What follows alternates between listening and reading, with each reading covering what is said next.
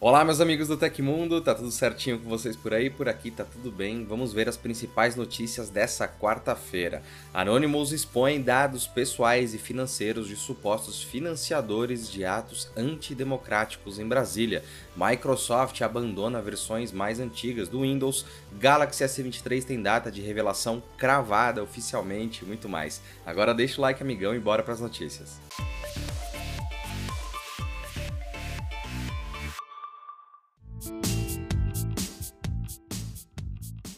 De acordo com informações reveladas na última terça, o aplicativo 99, subsidiado pelo grupo chinês Didi Global, informou sobre uma nova rodada de demissões no Brasil. O conglomerado é conhecido como Uber chinês. Até o momento, a companhia não revelou o número de pessoas demitidas nessa nova rodada, mas foram em todas as áreas. Em setembro de 2022, o aplicativo já havia demitido cerca de 100 pessoas. Contudo, não há informações sobre a quantidade exata dessa vez. Segundo a Folha de São Paulo, mais de 77 pessoas já atualizaram o LinkedIn com informações sobre as demissões. Em nota, a 99 afirma que fez avaliações extensas da alocação de recursos do negócio e, infelizmente, acabaram escolhendo realizar uma reorganização interna. Por isso, eles precisaram demitir um grupo de funcionários nessa semana. Vale lembrar que ano passado foi marcado por diversas demissões na área da tecnologia aqui no Brasil, como nas empresas Quinto Andar, Loft, Facility e Banks Mercado Bitcoin. Fora do Brasil ainda teve a Meta, o Twitter e a Microsoft,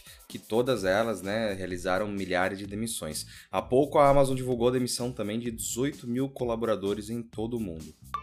E a Samsung confirmou na noite de ontem que o seu primeiro evento Galaxy Unpacked de 2023 vai acontecer em 1º de fevereiro. Com transmissão marcada para as 3 horas da tarde ou 15 horas horário de Brasília, é esperado que a marca apresente ao mercado a nova linha Galaxy S23 de celulares. São esperados pelo menos 3 diferentes dispositivos no Unpacked: Galaxy S23, S23 Plus e S23 Ultra. Sob o mote "Compartilhe o extraordinário", mas sem especificar um modelo, a companhia diz que a nova linha Galaxy S será o epítome da experiência premium mais completa, definindo um novo patamar do que é extraordinário. O evento Unpacked acontecerá presencialmente em São Francisco, nos Estados Unidos, mas terá transmissão no YouTube e nas redes sociais da Samsung Brasil, além do site oficial da empresa a partir das 14h45. Já era esperado que os novos Galaxy S23 seriam apresentados em fevereiro deste ano. Ainda hoje, teasers supostamente oficiais foram vazados, trazendo indicações de melhorias para fotografias noturnas. E é cogitado também que o S23 Ultra, modelo mais parrudo da linha, tem um sensor principal de câmera de 200 megapixels de resolução. Na última segunda-feira, a Microsoft anunciou que vai deixar de disponibilizar atualizações estendidas de segurança para o Windows 7.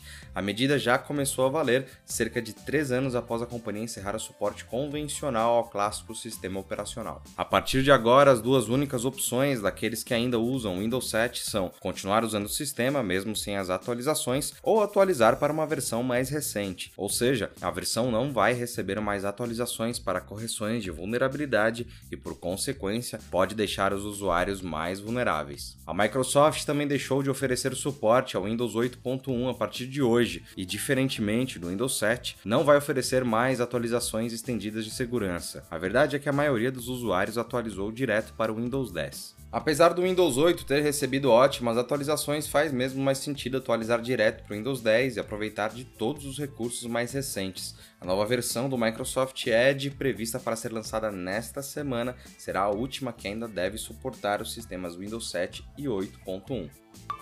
E a nova ministra do esporte, Ana Moser, revelou que a pasta não deverá investir em esportes. A ex-atleta de vôlei ainda disse não considerar jogos eletrônicos um esporte e lembrou ter lutado contra leis que faziam essa equiparação. Abre aspas. Eu, na minha vida pregressa, à frente da Atletas pelo Brasil, fiz uma ação muito forte junto ao Legislativo para o texto da Lei Geral não ser aberto o suficiente para ter um encaixe dos esportes eletrônicos. O texto está lá protegendo o esporte raiz. Na definição de esporte tinha sido dada uma abertura que poderia incluir esse esporte eletrônico, e a gente fechou essa definição para não correr esse risco, fecha aspas, comentou ontem em entrevista ao UOL. A comandante da pasta justificou o posicionamento afirmando que os games são mais entretenimento do que esporte propriamente. Ela ainda fez uma analogia utilizando uma cantora brasileira para elucidar a posição. A meu ver, o esporte eletrônico é uma indústria de entretenimento, não é esporte. Então você se diverte jogando videogame, você se divertiu. O atleta de esportes treina, mas a Ivete Sangalo também treina para dar show e ela não é atleta. Ela é uma artista que trabalha com entretenimento,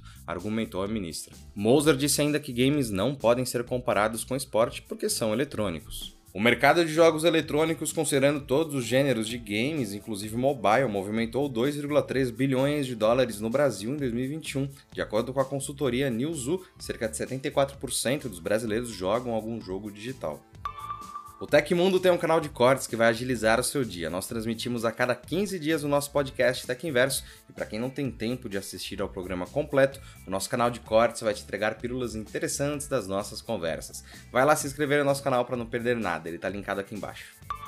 O Mercado Livre liberou na segunda-feira um cupom de 99% de desconto na compra da Constituição Federal em defesa da democracia. A cada ação da gigante do varejo é em resposta aos atos terroristas que aconteceram em Brasília no último domingo. A varejista disse: "Acreditamos na liberdade, mas é impossível ser livre sem democracia. Por isso estamos disponibilizando edições da Constituição Federal por um valor simbólico, aumentando o acesso de mais e mais brasileiros a um dos pilares da nossa democracia." Para obter o desconto, basta adicionar o código promocional Democracia antes de fechar a compra. É possível comprar apenas um exemplar por CPF e, ao todo, serão liberados 1.000 cupons enquanto durarem os estoques. Em nota oficial, a empresa afirma que viu a oportunidade para ampliar o acesso de mais brasileiros e brasileiras a um dos pilares da nossa democracia, a Constituição Federal. Além do Mercado Livre, outras grandes marcas e entidades se posicionaram contra os ataques antidemocráticos aos prédios dos três poderes, incluindo a Natura, a Febraban e a CBF.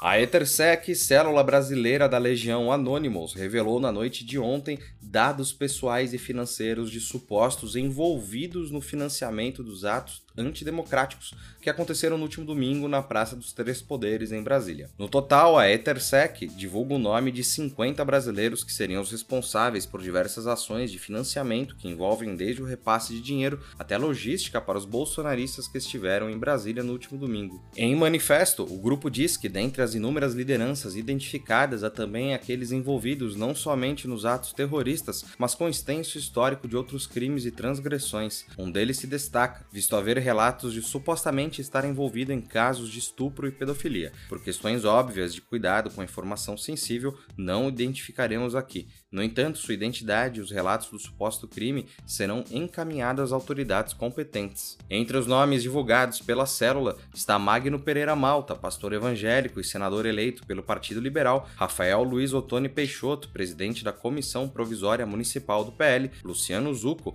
deputado federal do Rio Grande do Sul, e Érica Clarissa Borba Cordeiro, deputada estadual de Pernambuco, entre os nomes que foram divulgados. E nesse manifesto ainda são encontradas informações como nome completo, CPF, data de nascimento, nome de familiares, endereços residenciais, RG, CNH, score do Serasa, empresas registradas, faturamento, título de eleitor, dados de imposto de renda, e-mails registrados e serviços online diversos. Para mais informações sobre esse assunto, você pode acompanhar a reportagem completa aqui embaixo.